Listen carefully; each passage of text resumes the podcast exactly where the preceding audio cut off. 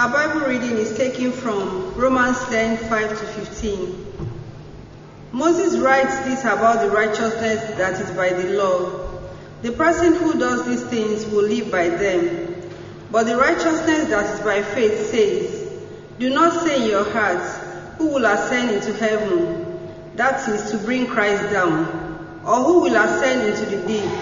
That is to bring Christ up from the dead. But what does it say? The word is near you. It is in your mouth and in your heart. That is the message concerning faith that we proclaim. If you declare with your mouth Jesus is Lord and believe in your heart that God raised him from the dead, you will be saved. For it is with your heart that you believe and are justified, and it is with your mouth that you profess your faith and are saved. As scripture says, anyone who believes in him will never be pushed to shame. But there is no difference between Jew and Gentile.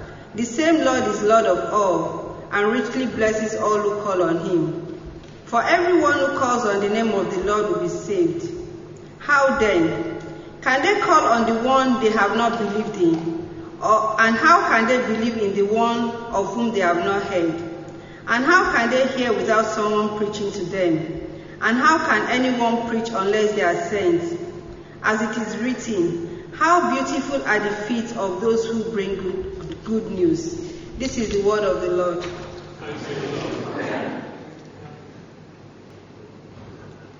Thank you so much, Florence, for uh, reading uh, the passage. Uh, we're doing a, a series, a sermon series uh, in uh, Paul's letter to the church in Rome, and uh, we have arrived today in chapter 10, chapter 10, Romans 10. And the topic, yes, it is beautiful uh, feet. Beautiful feet. They are not, uh, those are not my feet.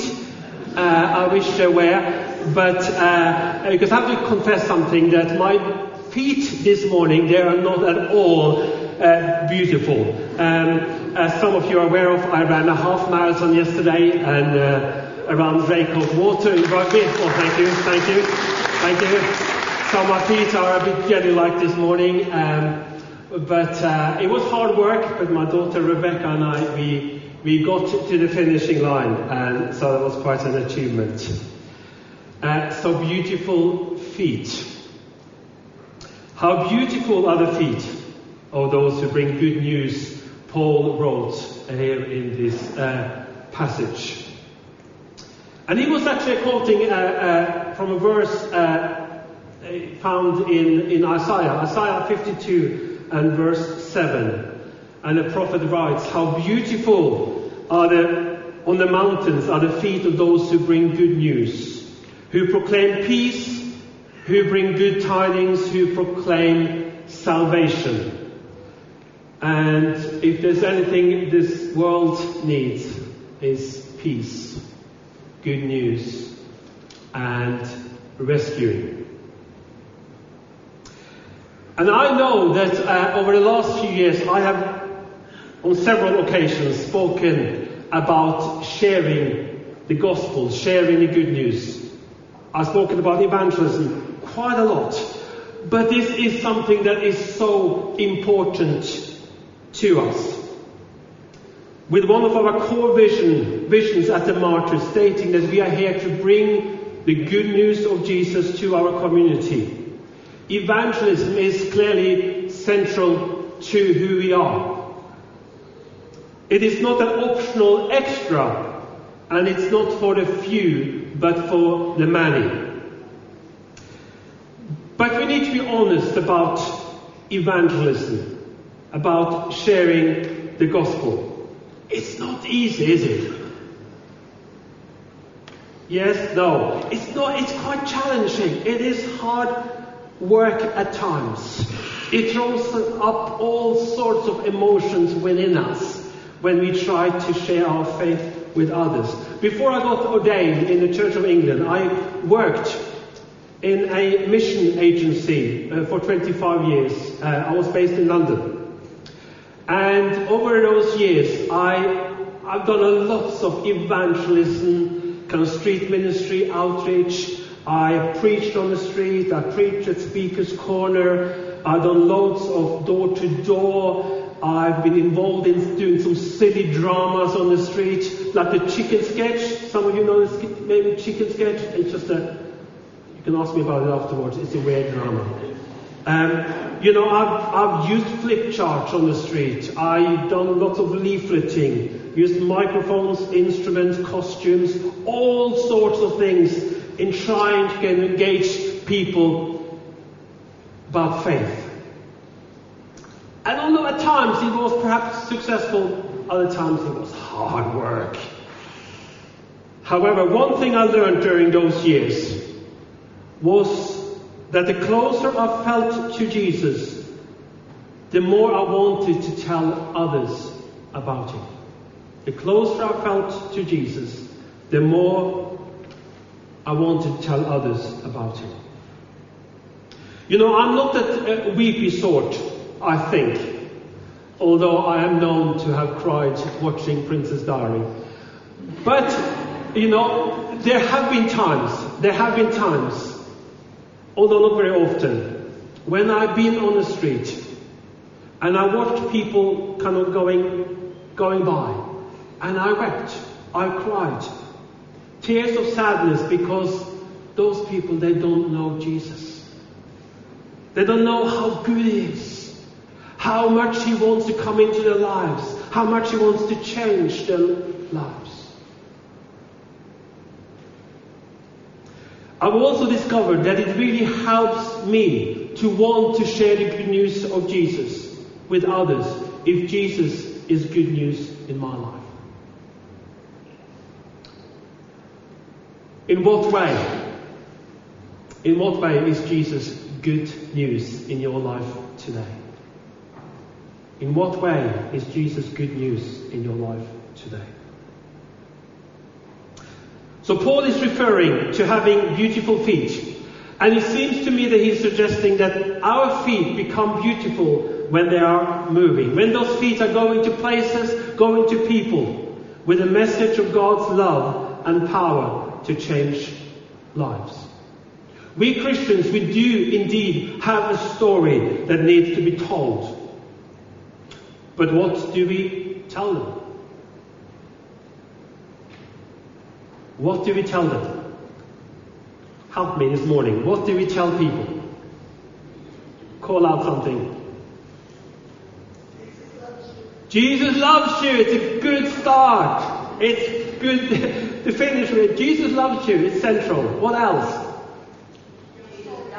Your story matters to God. Yeah, God's interested in you. What else? God can change things. Yeah. It's never too late. It's never too late.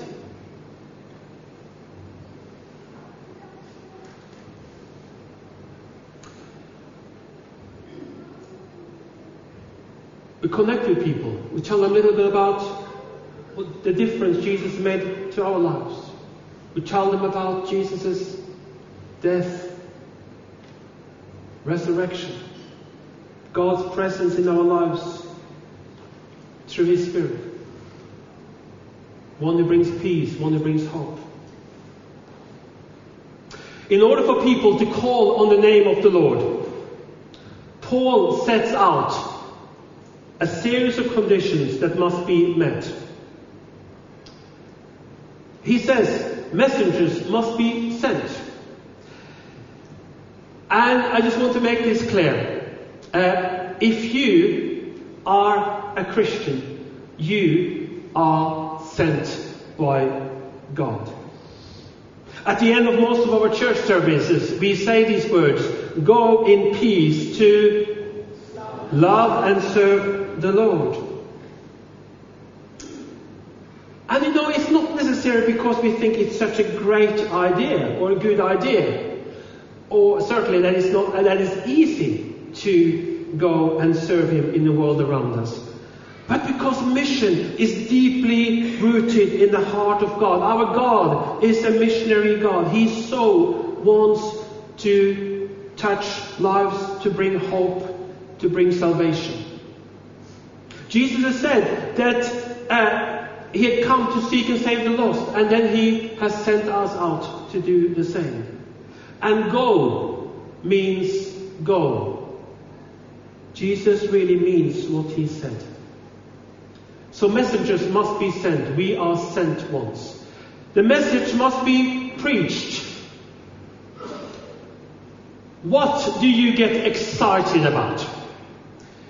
What are some of the things that you can't stop bringing into conversations? Because we all have something. Something that we just love talking about. Some interest or hobbies. Grandchildren. Funny stories. Things we watch on TV that make us laugh perhaps. You know, when good things happen, we want to tell others. When we're excited about something, it's hard to keep quiet about it. Our daughter Joanna recently got engaged to Chris. And we knew, Sue and I, we knew that Chris was going to propose to Joanna. But we obviously couldn't, uh, couldn't, you know, tell people until he had proposed. But it was so hard to keep quiet. We wanted to tell everyone that our daughter had gotten engaged. And we have this amazing story of Jesus, amazing good news of Jesus. But most of us, we do have fears and worries, as we already alluded to, when it comes to sharing our faith with others. And you know, there are all sorts of myths about evangelism, about having spiritual conversations. One myth is that it happens in special places, during special moments, by special anointed people. That's not true. That those spiritual conversations are always serious and sobering. They can be very serious, but not always. That we need to be able to give the right answer. No. No, no. They're probably more looking whether this is real in your life than actually getting some good theological responses. It involves conflict. The conflict probably is more to do with ourselves and our readiness, our willingness to go uh, and share. What stops us from sharing Jesus? Paul writes in Corinthians, Therefore, if anyone is in Christ, he is a new creation. The old has gone, the new is here. All this is from God who reconciled us to himself through Christ and gave us the ministry of reconciliation. We are therefore Christ's ambassadors. We are Christ's ambassadors. Sharing our faith is part of our identity as Christians. The message must be preached. Are you still with me? Thank you, Shobha. Uh, thirdly, people must hear the message. People must hear the message. What people? Where are we, as Paul says, ambassadors?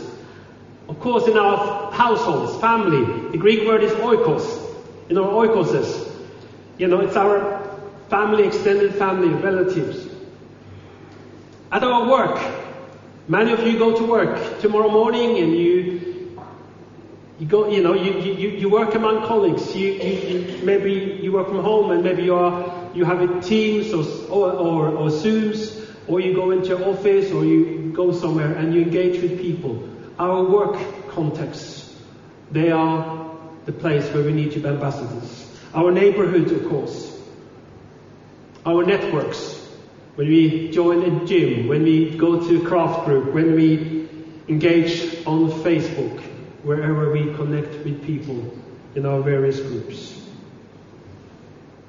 You know, research has found that people around us, in our neighborhoods, in our workplaces, people have a desire for belonging, fulfillment, and a sense of purpose.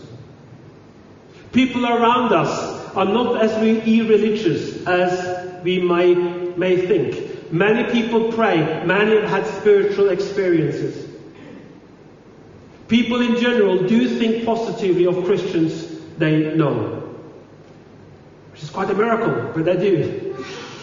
People are open to talking about spiritual things. But the goal for us is to make sense of the message to others, to make it relevant and accessible. The responsibility of hearing lies both with the bringer of the message as well as the receiver. We need to think about language, we need to think about timing, we need to th- think about ongoing support, think about prayer. But people must hear the message. And finally, pe- hearing must be met by faith. Hearing must be met by faith. Paul writes in Colossians, Let your conversation be always full of grace, seasoned with salt, so that you may know how to answer everyone. A few of us here at the Martyrs, we are in the middle of doing an, an evangelism course run by CPAS, uh, which is an, an Anglican evangelical mission agency. And one thing we have looked at recently is how we may engage in conversations with non-Christians. And we have dis- discussed what it means to be, as Paul writes, seasoned with salt. And those running the course have come up with this acronym, SALTY. SALTY. Christians, we, we like acronyms. So anyway, SALTY. S-A-L-T-I salty conversations. S, about starting a conversation. Starting a conversation. Begin chatting with people. Hoping that it would lead to having faith conversations. And I'm aware that I have a bit of an advantage when I go around uh, down the Narborough Road wearing my dog collar. It does open up doors.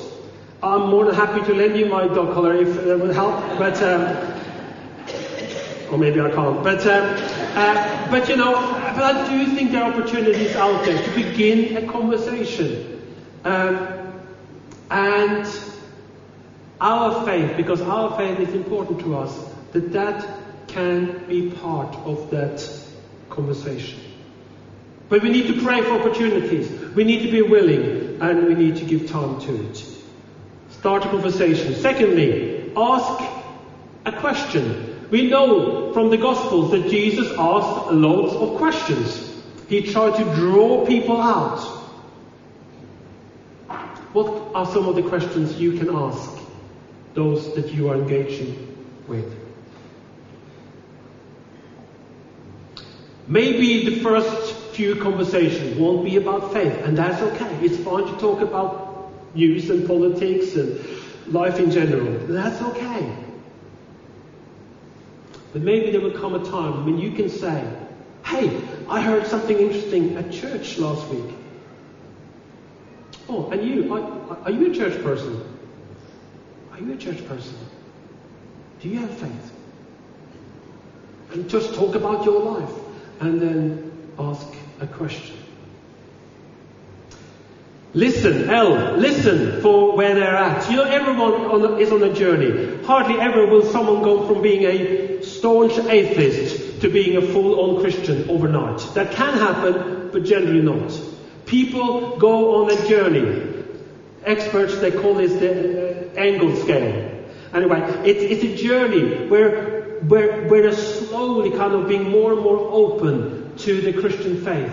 Maybe it's through engaging or meeting uh, or making Christian friends with, with Christians. Maybe it's about reading something. Maybe there's a life crisis. But there's, some, there's, a, there's a journey that people go on, and then they become open to the Christian faith. For us to listen to people, to, to find out where are they at, what's going on in, in their lives. Have I got something to share that is rele- relevant to where they are at in their journey? Listen. Fourthly, I'm nearly finish, Tell stories. Let's own up. Let's be real about our faith.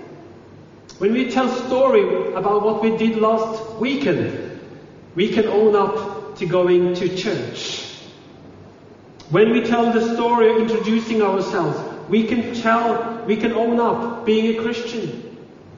When we tell the story of how we coped with the trying time, own up to the difference our faith has made. And then finally, invite people to take a next step. Invite people to a connecting event. It builds relationship. Invite people for a coffee, maybe for a meal, maybe for a church social.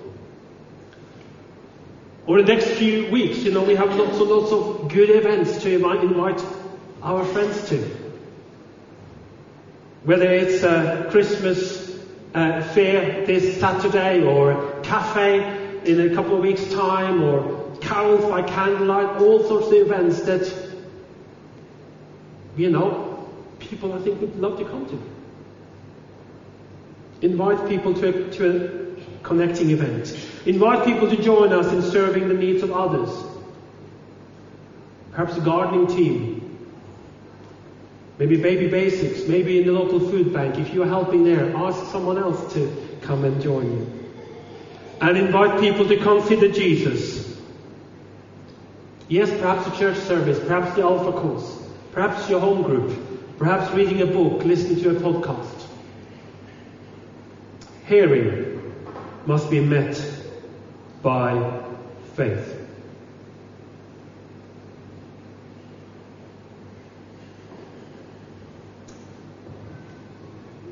I would like to finish with, uh, if you are happy to pray this prayer, to pray this, uh, not this prayer, this prayer. Have a, have a little read through if you, if you're happy to do that. Just have a little read.